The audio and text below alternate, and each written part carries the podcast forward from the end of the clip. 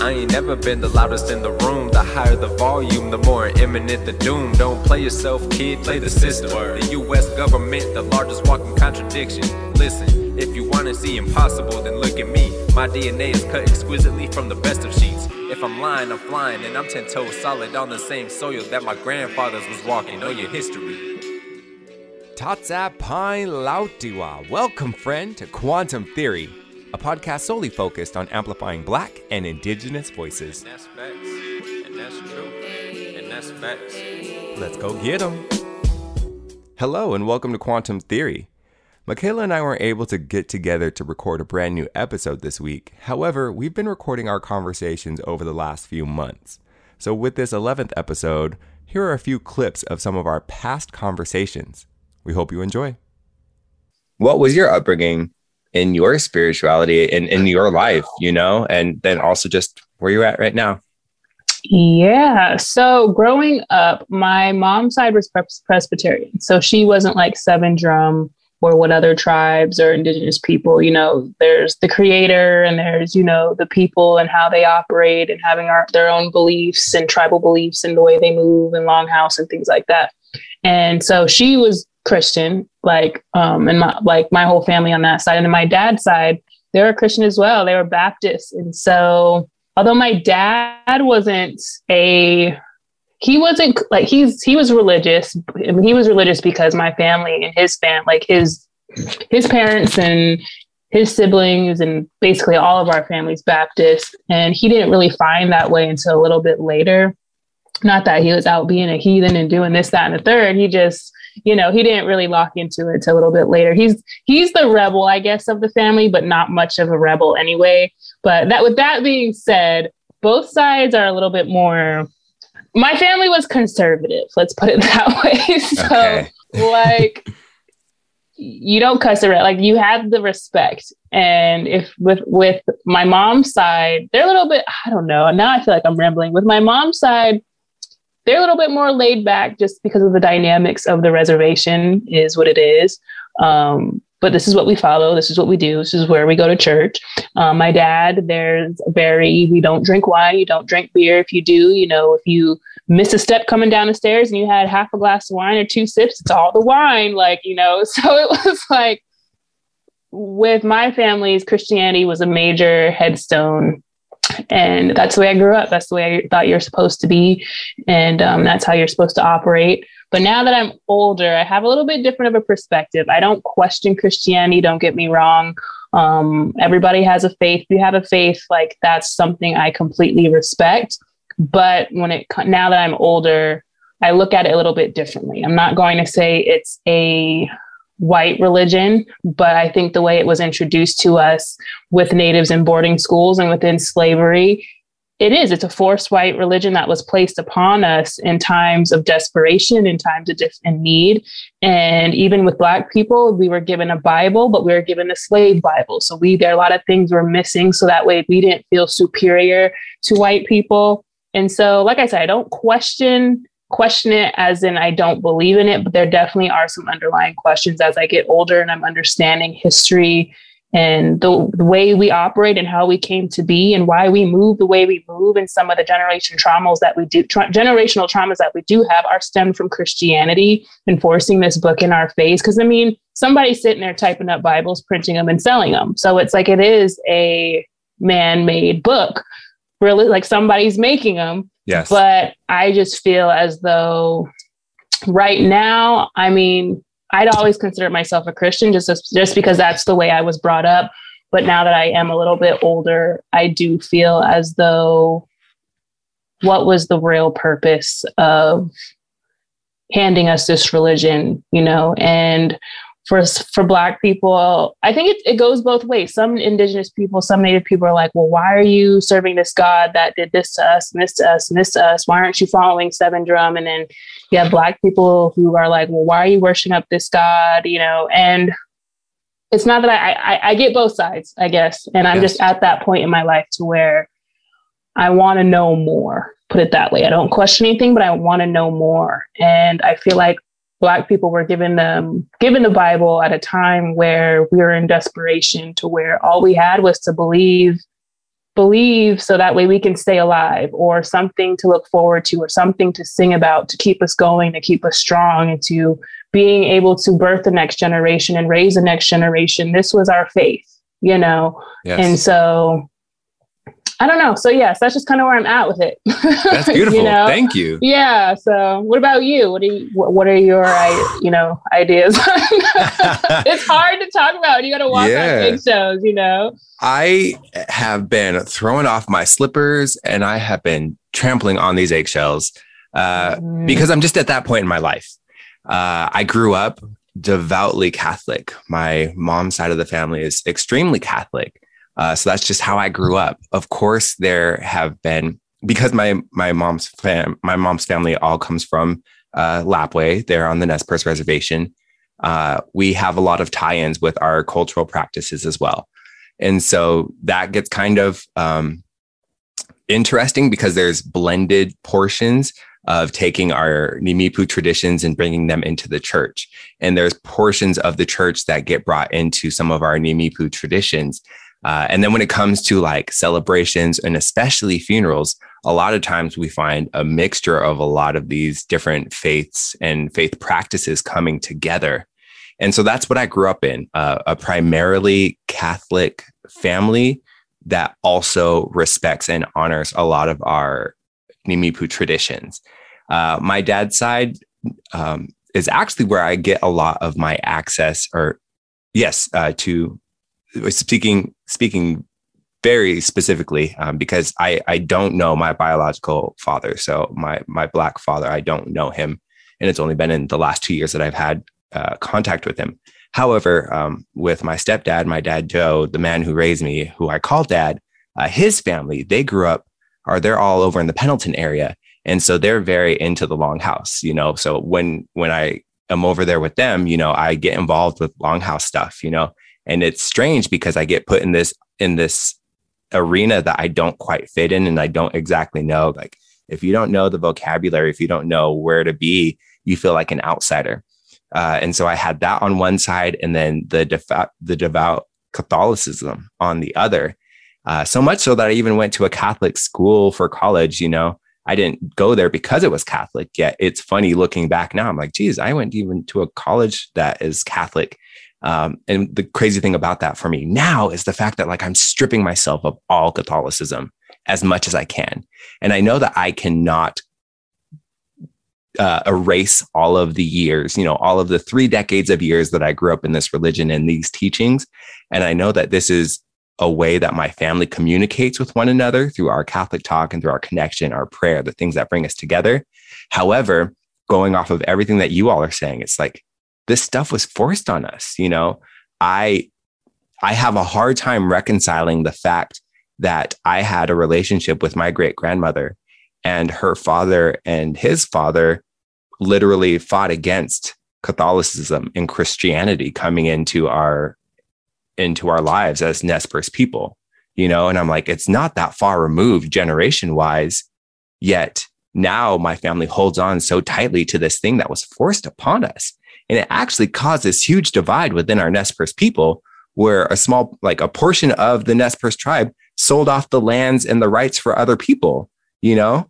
Like that's a huge area of contention in our tribal history. And that's not even taking into account um, the the black side of it all, you know, and, and our African ancestry and all of that history. There's so much in there where I'm like, why am I holding on so tightly to this thing that one purports not to love me because I'm gay and I'm black and I'm all these other things, you know, like, okay, so you don't support me in these arenas. You've accosted my family and my people for generations. And even in your imagery, there isn't any sign of black or brown uh, divinity. It's all a very Eurocentric phenotype and a very Eurocentric divinity that is shown you know, we're not shown black people being angels and native people being angels and divine and all these things, you know, and these are images that I'm putting into my mind. Therefore, that's what's creating the world around me. No, I'm done doing that. Uh, and so that's where I kind of stand right now is like a complete shedding of all of these structures. Uh, and at the exact time, it being very true that I can never move on from these things because it's what I grew up in. Yeah. Yeah. No, yeah, that was an awesome breakdown. I think I think for black people and how, you know, it, we didn't we never we didn't have anything. You know, when we got here, it's like, yeah, we came from Africa, but a lot of our family and our children, our unborn children were killed off. And from there you have and then from there we just had slaves for for decades. So it's like, what do we cling in, cling on to? What do we believe in? We weren't taught our African beliefs. If we were, we weren't old enough to maintain them for the most part. So it's like I felt like we cling to Christianity in desperation of, you know, finding something to have hope in and to guide us because we didn't have our own ancestors to guide us in the first place, you know, and so so I don't know. It's it's it's a hard conversation to kind of have, especially and it's a conversation I don't even dare to bring up to my black side because it's just like, you know, I'll shun Michaela, like you know what I mean. It's like they believe in what they believe in, but I really don't believe Christian Christians even have all the answers themselves. So I think with natives, it's a little bit different because we derive off of the land. We yes. derive off of our ancestors. We de- derive off of these stories, and so it's not this is like this sound it's not that i'm saying that i have more respect for you know native traditions. That's a wrong way of putting it but i i don't question it as much as i do for you know christianity. Um, but like i said i don't want to say i'm questioning because that sounds bad but i don't have questions or you know i, I want to get a deeper understanding. Well what religion are we really following? You know who's printing this out for us to believe in? You know is it a way to because even the Bible makes it seem like God's such a hateful God, and he's yeah. and he's not. And so it's like, who wrote those words, and who were they writing them to? So yes. that way there would be order. It's like white people have constructed this entire country since they've taken it for us. What makes you think they wouldn't construct and put what they want to put in the Bible? Yes. So I don't know, but I know what just to kind of bounce off and kind of run around real quick is missing black fi- fathers is unfortunate stereotype um, but but for different reasons. Sometimes it's obviously being, you know, for some families it's being you know taken away to the judicial system or being you know being put in prison. And then some dads just you know just aren't there. I don't know how to be a dad because their dad wasn't there. And so it all goes back to racism and slavery in the end but it is a very real stereotype. So with you having your you know your black father not there in the picture was there any did you ever have this like yearning to understand your black culture a little bit? Or was there like does it feel like it was a missing piece? Or did it just kind of was like oh well the you know joe like your dad was he just kind of like he came in and i don't even think about it. Is that like your black side was that something you felt like was a missing piece that you wanted to figure out or you were okay with not figuring out uh, I think both. I, I feel as though I was fully enriched uh, by my family. That's the greatest thing is that I was loved dearly. And so being loved fully didn't leave room for a void. You know, it wasn't until later uh, getting in arguments with some of my classmates in elementary where they were like, you have to have a dad. Every person has a mother and a dad. And I was like, yo, I have my mom and my auntie, and that is my life. You know, I didn't even know you needed a dad to be created. You know, that's that's the world that I lived in because I was covered in that much love. Uh, at the exact same time, I also knew how I was different. And we've kind of talked about this, and I'm sure we'll jump into it more just based on like our experiences with the people around us and, and, the, and the world at large. You know, the world doesn't let you just pass through without letting you know you're black. You know what I mean? Um, and especially on the res, you know, I'm like, you get told, you you know you're different because people let you know you're different. Um, and so it was nothing that I could ever shirk or like ignore, and not that I ever wanted to. So it was just always a thing. One that luckily the people around me um, made sure that it was information that I knew, and then two for me, I just I took it upon myself a lot of times. You know, like just to de- to derive my own sense of knowing and my own sense of culture and what's cool is that now, as like a 30 something year old, you know, I've now had a conversation with my biological father, um, which has untapped this whole new world of connection to my identity. I've also learned that I have another half brother and a lot of other family members. So just even getting the knowledge of me being connected to others has helped ground me. Um, and it's helped also to just help me with like conceptualizing the ways that I have developed my own um, sense and knowing in my Black identity as I grow up. you know, with the friends and family members outside of me that I connect with, participating in culture. You know, like something as simple as 106 & Park. You know what I mean? Like I used to come home from school all the time and like watch 106 & Park. And like, I know that's kind of stupid. Yet you look at it back now and you're like, yo, everybody like ran 106 & Park. You know what I mean? and so it's like, I actively participated. So even though I didn't have the vocabulary at the time to be like, yo, this is my black ass self, like I was still expressing my black ass self without knowing it. Um, so yeah, that's no, like, like, a quick synopsis. like you tapped into it the way you felt you needed to tap into it without society telling you how to you know tap into it. But i mean i know spirituality is a little bit different but at the same time yes. it's still structure like you grow up with structure whether it's your parents whether it's your identity whether it's your religion whether it's whatever it's still some sort of structure. So you kind of had you know a missing peg but you always obviously filled that in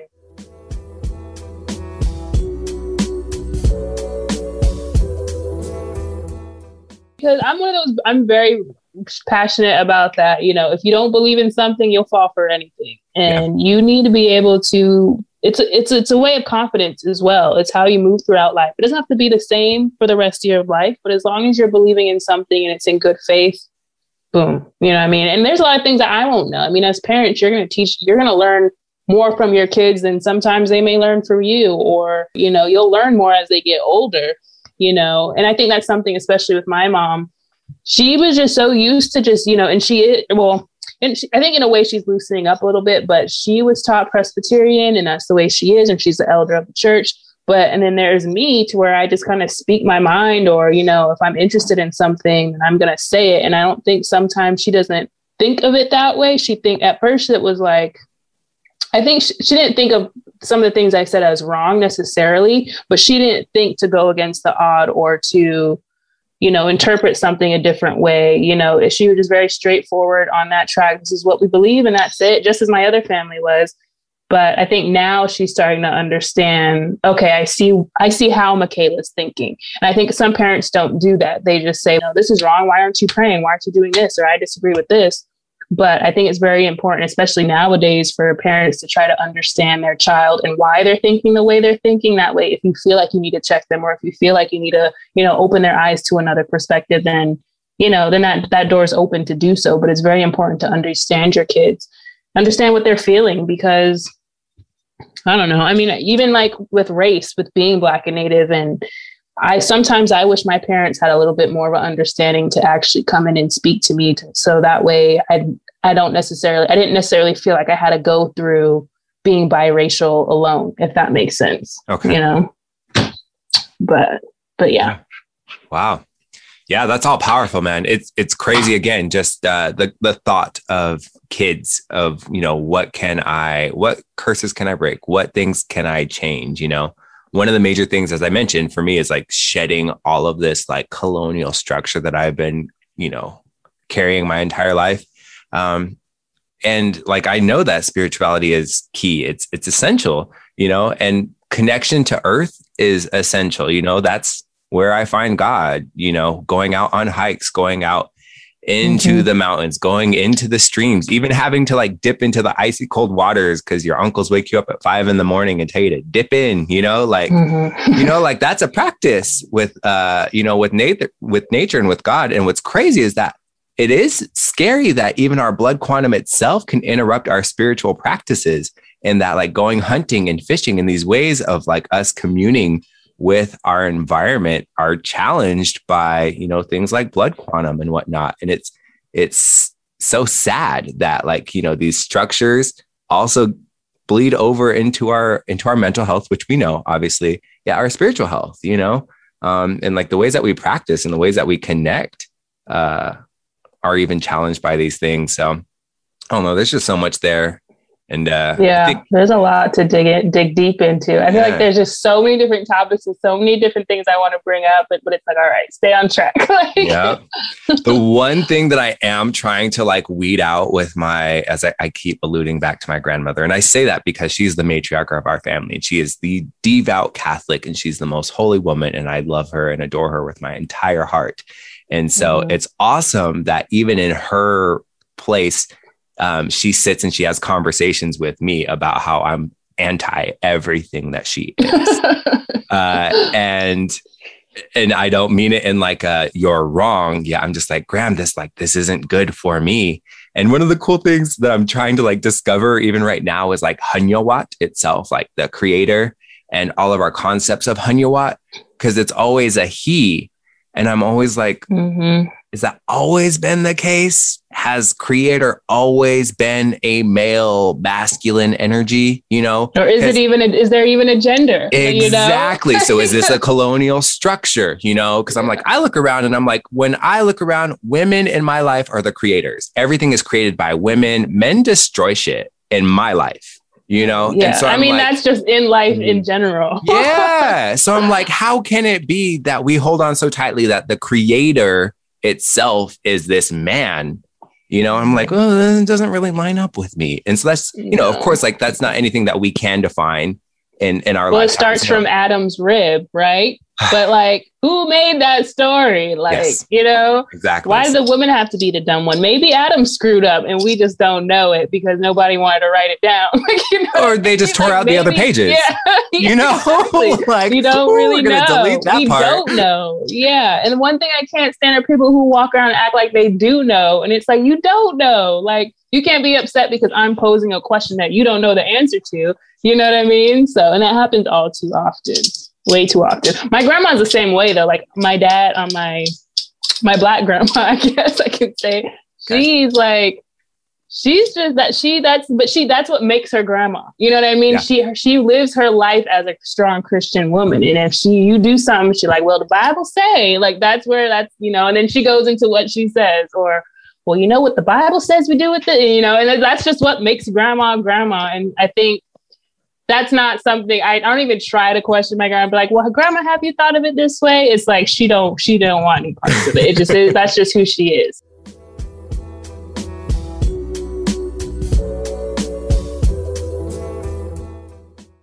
Go for it. You go first. go. Okay. Yeah.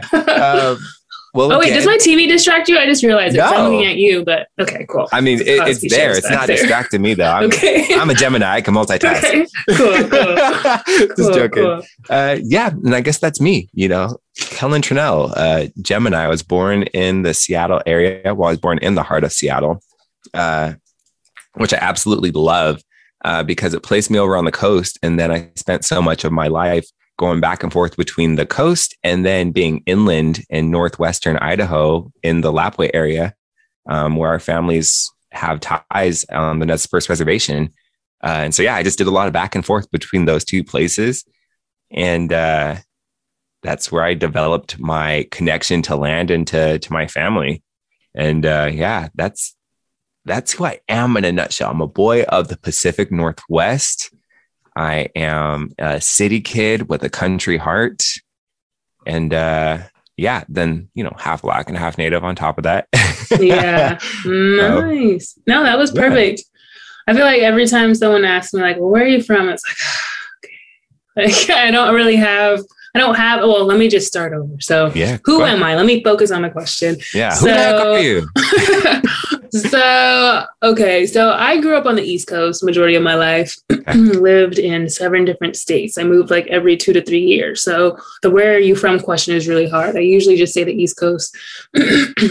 But i lived i was born in stamford connecticut lived in delaware moved to white plains new york moved upstate New York after that, then moved over to Lapwai when um, I was 10. So I moved with my mom. Um, and then from there, I moved to um, Pablo, Montana. And then from there, I moved back to upstate New York. Then from there, I moved back to Lapwai. And then um, graduated, went to Lawrence, Kansas. From Lawrence, Kansas, I went to Durango, Colorado. From Durango, Colorado, I moved back here. And then from here, I moved to, Alexandria, Virginia, or the DMV. So um, I've kind of moved around a lot. Um, but like I said, I grew up on the East Coast the majority of the time, but I don't really have a place that's like, oh, I grew up on this street and I remember when this happened here. And so that's the bitter part of the bittersweet is having somewhere you can wholeheartedly claim and have memories and, yeah. you know, having friendships since you were like toddlers or growing up in Head Start together, like, you know, a lot of Lapwai does and my class did. Um, but the sweet part of it too is I think I was able and I had the opportunity um, and I was blessed enough to see see opportunity and going to yeah. different um, places and traveling so much. I seen what was possible and wasn't possible. Well, not wasn't possible, but was possible. And um, with moving as much as you do, especially when you're younger, it's like you have to you have to have that confidence within yourself. You have to know who you are and be confident about it because you're meeting different people, you're seeing different people, you're introducing yourself, you're going one school, next school. So one thing it taught me was you know, to be confident in who I am. And, you know, for me, it's like there's always an opportunity. You just have to find it, whether you create it or whether you have to find it. So I think for me, anything's possible. But um, I take I definitely rep Lapwai because that genetically is my home. Um, yeah. My ancestors live there, so that's what I rep and kind of go hard for. I think once I realized, you know, that no other race really has that opportunity except for the native race, it's like you know that's home that's yeah. that's where i'm at so you know and i rep it wholeheartedly so um, that's that's that's home for me regardless you know whether yeah. i want to accept it or not it is home because that's mm-hmm. where where we're from so yeah it's yeah. a trip that gives me chills just hearing you say that uh, because mm-hmm. it is such a unique experience and i didn't really realize it until adulthood just like how connected to the land um, we are as you know native people and especially you know just our specific uh Nez heritage you know mm-hmm. um it's yeah. so crazy just the place-based uh indigenous knowledge that's there within our within our legends uh, mm-hmm. uh within our history and now just within our current state of being uh for sure i think once i like was like wait you know and it is as common sense as it is. It's like wait this is my home. This is like just moving so much. It's like i never i never felt felt connected to any place. I never felt like i had the right to call it home because anyone can easily say well she didn't grow up here you yeah. know? But once i chose to accept lapwai as my home and that's when I kind of just hit the ground running. I'm like, I'm going to help as many people as I can, you know, get to know my community, understand how it works, what it needs, bringing awareness and doing my little part, doing whatever I can to make it a better community. So that was a huge deal for me. And it's not something you talk about because we're just like, you know, they probably look at you like you're crazy, like, okay, like you got, you found a home or whatever. Yeah. But it's just like, it was a big deal for me. And then I just, I decided to go hard for it. I'm like, yeah, that place definitely home it's funny because Lapwai is literally the only constant place that I've had in my life. My grandparents' house up past Sweetwater, so just outside of the Lapwai city limits. Um, those hills and pastures that they're in, that was where I grew up. I spent my summers out there on our horse ranch. And mm-hmm. so much of my life is connected to that actual physical space. And it's mm-hmm. the only place that's been constant throughout my life because similar to you, I was all over the place. In Seattle, we had a bunch of different houses as I was growing up. We left there when I was about 12 and moved to the Spokane side, so the eastern side of Washington, where I finished out junior high and high school. Uh, after that, I spent four years in Indiana, three years back in Seattle, five years in Seattle, or excuse me, in LA, with a few of those years traveling abroad throughout Asia, mm-hmm. and then back to New York. Uh, oh, yeah, I spent some time in Brazil back in like 2007. So yeah, all these crazy places that um, yeah. you know, you just go and you you set up your life and you set up your, your whole routine, you know. Uh, mm-hmm. And I just always, similar to you, had that weird part of being like, well, where are you from? In my youth, it was easy to say Seattle. Once we were mm-hmm. relocated to Spokane, it was like, I don't want to put this on. Like, no, yeah. thank you. You know, I'm not trying to claim this place. Yeah. Uh, and so that's caused like a lot of like weird contention in my own life. And then, yeah, it's only been recently that I'm like, the only constant that I've had my entire time is my grandparents' house and the hills surrounding the house there in the Lapwai area. That has been the one constant and the one home that I've called throughout my entire life. Uh, and so, yeah, even though I didn't go to school at, you know, the middle school or LHS or, you know, throughout, I didn't go through the school system there in Lapwai and I, I didn't spend more than a year at a time living in residence there within the city, uh, mm-hmm. it's still crazy because I'm like, well, I call it home. yeah, yeah, know, it's weird. It just it just is, and the thing, cool thing about it too is people just accept accept you. You know what I mean? I think especially in that just native way, if you are part of the tribe, or even if you aren't, but you've grown up around the tribe, it's like our tribes are just so accepting and loving. And, you know, I'm sure there's people that aren't. I mean, I'm not saying the whole tribe, but a lot of the tribe or people who know your family know, hey, she's a part of that family. You make sure you respect her, take care of her, or watch over her, or, yeah. you know, and so I think that's just how the native dynamic works. And, um, it's very comforting. So that's what kind of what makes it home too is like people, you know, everybody, everybody knows everybody. If they don't know everybody, they know who you're related to. And yep. so that's kind of what makes it home. Yeah. You get claimed up, which is nice, you know, mm-hmm. like the, the Ta'c Tito'oqan, like the, the paper, especially when it was like in its high time back in the early 2000s. Yeah. Um, with the print copies, you know, it's like Kellen Lewis from Lapwai, Idaho, you know, I'm like, oh, y'all are claiming me, you yeah. know, like, yeah. Uh, even though like I didn't necessarily live there, you know, it's like, yeah. oh, Kellen did this thing where we're talking about it in the community and people are like, oh, it's so good to see people from here, people from home doing this. And I'm like, oh, technically I don't live the majority of my days here in this area. However, mm-hmm. yeah, this is home to me without yeah the time being passed. I don't know if that makes it sense. It is what it isn't, what it is. Yeah. yeah.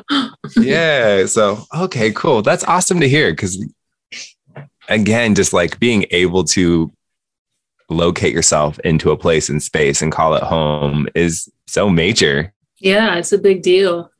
And I think people who people who don't have that experience don't understand it but it's okay. I mean, that's a blessing in itself to not have to understand it and just to feel ingrained like this is where I want to be and you know, I'm happy here. It's like that's yeah. what we're trying to get to. We're trying to, you know, especially if you move around so much, it's like that's what we want, that comfort. And even who knows if we'll stay, but just to know that that's home is a big deal. so, and also that's kind of the sad part about it. Sad, but also the beautiful part of it is that the res really just doesn't change, you know, yeah. to where it's like you're going to still have that laughter, you're going to still have that energy, the home cooked meals, you know, things things don't really change and I think it's time for things to start changing when we're talking about like economically and socially. Yeah. Um, but that's what kind of what makes it home too is the res is going to be the res and you hear that, you know, you hear that a lot. And um but yeah, so I think that's where I, that's where we are now, and that's where I'm at now. Is like, yeah, home's going to be home, but how do we make it more? I don't know. I can't really think of the words words to use, but how yeah. do we do more and provide more and create more and show all the talents that we have within our reservation because it's a beautiful place if you choose to see it that way. Yeah. Some people like to see the res as you know, well, natives are drunks and it's dirty and they got trash or whatever, but the people are what makes it beautiful and if we are able to spotlight that and give other you know native kids an opportunity to shine their light you know we're kind of unstoppable at that point if we're able to provide those type of opportunities you know yeah okay. I'm like, you literally just like opened up an umbrella and uh, you know how an umbrella has like those different spines. That's mm-hmm. I just thought of I was just like, it can go in so many different directions here. Um, yes. Because again, going back, like being so tied to the land, uh, it's crucial because for mm-hmm. millennia, our people have been in these spaces. And so it's, it's what we call home. And so then the, the reason why that's so important is like now, you know, 2016 election, people were like, oh my gosh, if so and so gets elected, I'm leaving the country. F it, I'm getting out of here. You know, yeah, we like, can't go nowhere. I'm not going nowhere. No, this is my home. You know, yes. or people being like, "Oh, you guys are in the military," or like, or even just seeing the statistics about like per capita natives being uh, enlisted or not enlisted. Uh, is that yeah, enlisted, right? Where you go and volunteer, not recruited. Um, oh yeah, for for the armed forces, and it's mm-hmm. like, oh, you know, that whole thing of like having to fight for your country that still doesn't treat you well within the bounds of the country yeah, at the exact same time, there's that added layer of being like, well, even though, yeah, the country, quote unquote, itself is treating me and my people horribly within this territory, this land territory itself is still deeper for me and my people. So, like, mm-hmm. I'm going to like deal with some of those shades of of racism and you know all the bigger I'm, I'm Yeah, using it's really like we don't have a words choice to. I Yeah, mean, we do don't have, have a choice because we could leave if we realistically want to leave. Anybody could leave if they wanted to leave, but at the same Mhm. time, it's like just the way Native people are, which no other race really is within this country. Is we are deeply rooted into this land, and it's Yeah. like we're that's one thing we're going like. Why I think if we were all to leave, let's just say hypothetically, I feel like that's us giving up. Yeah. You know, it's saying that they won you Yeah. know so it's like well, yeah we're going to stay here and we're going to take some bumps we're going to take some bruises we're not going to be we, you know we don't have it all figured out but we're hoping to work together so that we can figure it out and so that we don't feel like we want to leave you know and, Yeah. but i think it's time to up the ante let's just put it that way i'm not saying that our tribe isn't doing what they're not what they're supposed to do don't get me wrong i'm sure they're trying as hard as they can but it's like I think we need to start strategically thinking how do we get more to provide more for our own, you know? Yeah. How, okay. Answering how is never easy. Uh, yeah. I just wonder, like, how does one do that? A lot of times when I approach a situation, I like to think, what can I learn from this situation rather than like, what can I teach Oh, in the too. situation? You know, Sure. Mhm. because you'll get humbled quick. Yeah. Life will come through and it'll, it'll get Yes. together, you know? so- yes. it's that's why I enjoy approaching things from that situation. Like, what can I learn from this? How can I learn from you and from all the area or from from the people in the community, whatever it may be? Um, Mhm. and so, you know, it's a dumb question. Yet, how do we navigate that space of like wanting to come in and change things and be like, "Yo, mindset can change this way." Um, bureaucracy, we can take some of this stuff out uh, politically we can we can work our ways this way economically we can do these things um, you know these are all changes they're all implemented from the outside in it seems like so i wonder how do we how can we go about um, being humble and effective if that makes sense Yeah, like just how you just said that going from the outside in to really make big enough change, I think it's important to go from the inside out. yes I think it's important to understand what the problems in the community are and being able to listen and understand those community members and go from there, you know, get tied to cut tied become a community and understanding what are the best ways of moving forward. But in order for us to move forward we have to think similarly or you know as a people and designate different jobs by those who have certain strengths. Um, i always say you need to learn the system to work the system. So it's like it doesn't make sense for us to go straight to the top notch people and we don't understand what our you know people's concerns and stuff are right now. So i think to get there it is going to take people willing to change and to understand the levels that we will be fighting against in a sense to understand where the government's coming from. Learn Yeah. the system to work the system. How are they operate operating? Okay how do we figure out how to operate that way so that we can get we want for the betterment of our people? But i think it first comes from understanding the people's needs. Like i think that's why i i do a lot of even just something as simple as my raffles. Like I, that's my way of understanding what our community needs. When i say at the end hey i just no matter who it is whatever you need you know you don't have to be a nonprofit organization. If you just need help or if you know somebody who needs help or a family that needs help contact me dm me message me. That's my way of getting to understand my people and understanding what these needs are and if they're common. Okay well if i'm realizing that too many people need food too many people need toiletries too many people need resources that should be easily accessible to me. That's a start. You know that's a note in Yeah. my notebook. Okay so how do i provide more community um, necessities which you know which is food which is toiletries. How do okay who do i talk to? Which company do i talk to? Which agency can i talk to to where i don't have to think about it and i'm getting food drops every year or you know homelessness. Okay i'm realizing that i'm providing a lot more. People are asking me for this. And so it's like it's just that's my way of tapping into the community but i think it's very important in order to make any big moves you have to understand what the small problems are which realistically are the bigger problems um, and kind of going from there so Yeah. but then also i think within any tribal community you have your executive committees and tribal governments that also need to be changed because most of the time they're thriving off of nepotism and thriving thriving off of you know who it's all who you know and getting too comfortable. So it's like we need to straighten up in that and be able to adapt to change. And I understand why natives do things the way they do them and don't change them because it's just that's we're very strong on traditions in almost every aspect in every form, but some of that needs to change in order to keep up and get ahead to get what we deserve, you know, and be able to understand to ask those questions, to ask for what we want confidently and not being self-defeated or getting defeated by, you know, people in power in those positions to power. My dad always says, um, and this is re- a reflection of business, but I kind of see it, mm-hmm. I can see it across the platform. He says, um, as much as you don't want to, he says, um, you need white people to get ahead.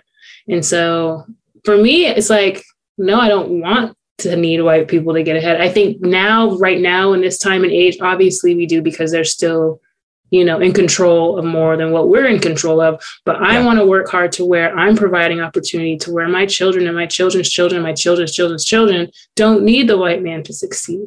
So, yeah. but you have to understand what they're doing. So in a form, you can you can use it against them because that's how they only know. They only knows by rules and laws and um, that they've created for themselves to use it against us. So how do we use it and use it against them? You know, how do we get the upper hand in doing it in- intellectually um, to kind of surpass them? Not to talk. I mean, I feel like I talked forever, but but yeah, that's that. I think I think it's a lot of people tell you what needs to change, but they don't tell you how it needs to change, and so that's kind of my broad idea of I feel like how it needs to change. yeah, yo, thank you for that. Uh, well, two different things, I guess I wonder, is just the way that tradition plays a role in so much, you know, like the things that we hold on to, and then mm-hmm. the things that we value, and the things that are actually encouraged by tradition. Because uh, it has its double side on with that. And then mm-hmm. the other thing that you said that was like really sticking sticking out was like having or like how do you what what role do you play especially in regards to like working with and or for um, white people you know mm-hmm. um, the reason why those two things stuck out to me from what you, just said is because uh, i often notice the times when tradition limits or it feels as though it's limiting me or limiting what i perceive around me. Um, mm-hmm. and i'm like okay yes i get it. It's quote unquote tradition yet also where does this tradition come from um, my grandma said something really powerful the other week or whatever. She was like you know somebody's grandma says something then it becomes law. And it's so true. You know like mm-hmm. is oh well my grandma said that you do it this way. You know oh well my grandma said that things are always done from this way to this way and then you do it like that. And it's like yeah. once, once your grandma says it it's law you know? Mm-hmm. and i and i think about that in regards to tradition itself uh, in a grander scheme, like how far back does the tradition start? You know, yeah. Because um, just even like pride in Lapwai Idaho itself, it's like that's a strong tradition. It's a community. It's a beautiful place, um, and it's this interwoven family that thrives. Yet you go back a little bit further, and Fort Lapwai itself is the very place where white people brought us and said, "Hey, uh, you have 30 days to get off of all of your natural homelands and just come to this little place. Mm-hmm. And it's like, no, we're not doing that, you know? Mm-hmm. Um, and so, yeah, that's, that's what I mean with like tradition. It's like at one point that was like, so like, no, never, this is not us. Yet, you know, then history happens, all these events happen. And then we get kind of removed away from these changes. And now it's just tradition now Lapwai, Idaho, and the Nez Perce community around Lapwai, Idaho has a tradition. Mm-hmm. Um, and so then, yeah, then it becomes weird. It's like, well, what what role does tradition play in the things that yeah. we keep, and and what, what, what, like how it how it develops our foundation? You know, it's the way that we connect with one another. Yet, what parts of this quote unquote tradition are also holding us back? Yeah, I think some people see tradition as an obligation. And that's tough. It's tough because it's like you don't want to question your ancestors, but then yeah. at the same time, I don't know. I mean, I don't think, well, how do you feel about it? Do you feel as though that generational trauma and generational, I guess, like I just like to say, habits stem from tradition, or do you feel like those are two separate things? Uh, definitely both are true, you know, at the exact same time. And I feel like people just choose um, but or sometimes think, life. Go ahead. do you think that tradition and general generational trauma are the same thing in a sense? Like, oh, do I think that they're the same thing? No. Yeah, I wouldn't say no. that either. I think I think traditions is completely separate separate from generational trauma. That's how I would think about it. However, traumas can inform certain traditions. See, I don't know because I mean, I guess I'm trying to define traditions in a loose sense to, and to kind of get your perspective on it as well. Because I don't, I don't see traditions as as that. I feel like some people might see it mm-hmm. that way. Because if you were going to say yeah, then I wanted you to expand on it. But I think well, what are you are, thinking? I'm I'm interested. I don't I don't think I don't know. That's why I'm trying to like. That's okay. why I'm trying to break it down because then I'm like yeah. I, can, I I see both sides, but I don't see both sides. Like I don't see it as one. I think traditions is just native. I think they're just native. Ha- well, no, not native habits either. I don't think yeah. trauma has anything to do with traditions. I think traditions was what we had to hold on to outside of colonialism. You yeah. know, like yeah. our traditions are make us who we are. But I think when it comes to position, positions of power, like say now within our tribe, mm-hmm. I think we have certain traditions, but in a different form. Mm-hmm. I guess mm-hmm. if that makes sense. Yeah. I don't know. I mean, I guess I'm trying to break it down and figure it out myself just out loud, but yeah. well, think, let me spit this. Oh, go ahead. I don't know. I don't. I don't. Yeah. No, go okay. Ahead. Go ahead. So, I'll just so gonna keep rambling. yeah, yeah. So me randomly spitting off of like what you're saying. Um, oftentimes I I have a hard time differentiating between tradition that is uh, just linked to who we are as a people and tradition that has come about or has had to adjust in order to just to to maintain.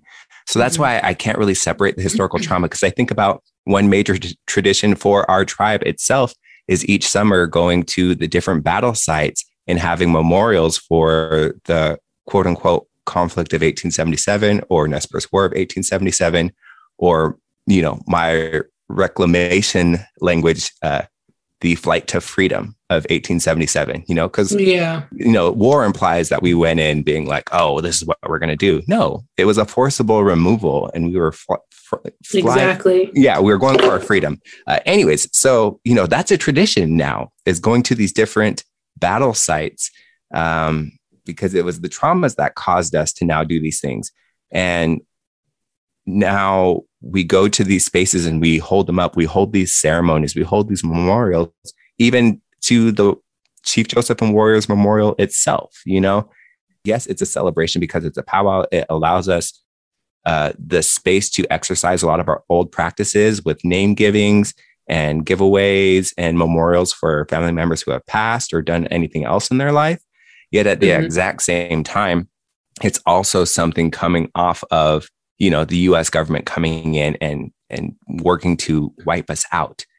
Yeah. And the last part that I have to say about this is that like the last example I think of right off the top of my head is uh, like the Pendleton Roundup or Lewiston Roundup, any of these rodeos where they have involvement with Native American communities directly to these, you know, white centric rodeo events. Now it's great because yes, um, my family has been going. Oh, I'm even. I didn't mean to wear this. I'm yeah, I just.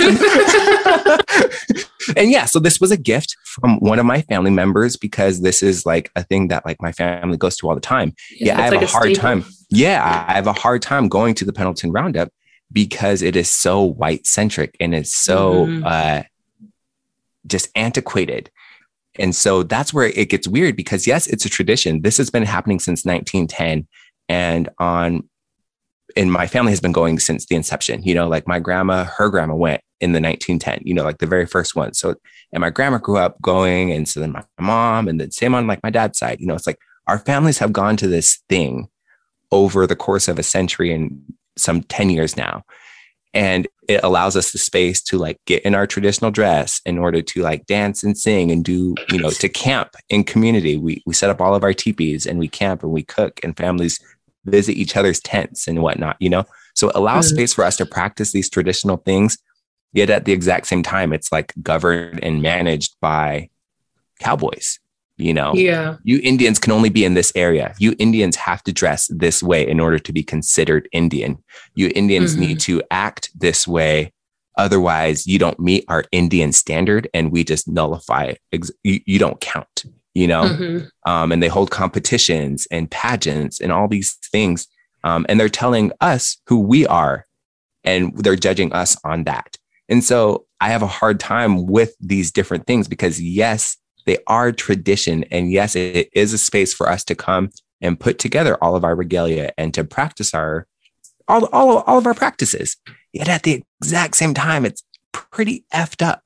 You know, it's yeah. like we're still like in a zoo. That's what I was thinking. I could have swore like didn't it start to like basically just show us or to kind of put us yes, on a like a not a pedestal but a platform. Yeah, it's like Wild it West shows, which is basically it wasn't like oh we're so it was cultural. It wasn't a cultural appreciation by any nope. means. It was like a zoo. It was like hey let's let's show you the savages like you know yes. and for it sounds raw like messed up, but that's that's what it seems to me. So I guess we can agree on this that all traditions aren't good traditions, but they definitely influence some of the choices that we have made within our tribe because we have always made them that way. Yeah. That's I guess. Because I'm still trying I was trying to decide. I'm like, well man, like how does tradition affect our tribe now and the decisions that we make? But I think that's the only conclusion is that not all traditions are good traditions and some of them are probably just made up or like they don't stem from from where a good place and yeah, but it's just hard, especially with the native people, to to question anything. Yes. You know, and if you are, you better be able to back it up and show the receipts. And sometimes even that's not good enough. So I think that's where there's a lot of hesitation within our tribe is people don't want to step on anyone's toes when some toes need to be stepped on for the greater good. Yeah. But yeah, we kind of drifted. Is there anything else? no, no, no. That was. Do you want to talk was, about anything else? No, we didn't even like talk that, about like. That was the great mm. resolution right there. I, I okay. think I think we're golden. We have some cool gems cool. in there in the beforehand, yeah, and take out the last forty five minutes. exactly. yes, exactly. That's that's oh, a personal man. archive. We want to thank everybody for tuning in today. As always, it's a pleasure to be here with my crew, simply talking our Black Native talk like we do. There's a whole lot more for us to discuss though, so stay locked in. You can check out our episodes on quantumtheorypod.com and feel free to send in any topics, questions, or small business shoutouts to our socials, and you might just hear us discuss it on air. Our IG handle is at Quantum Theory Pod, and you can also find us on Facebook.com backslash Quantum Theory. So be kind to yourself out there, know that you're a boss, and drink plenty of water. Kots See you next time.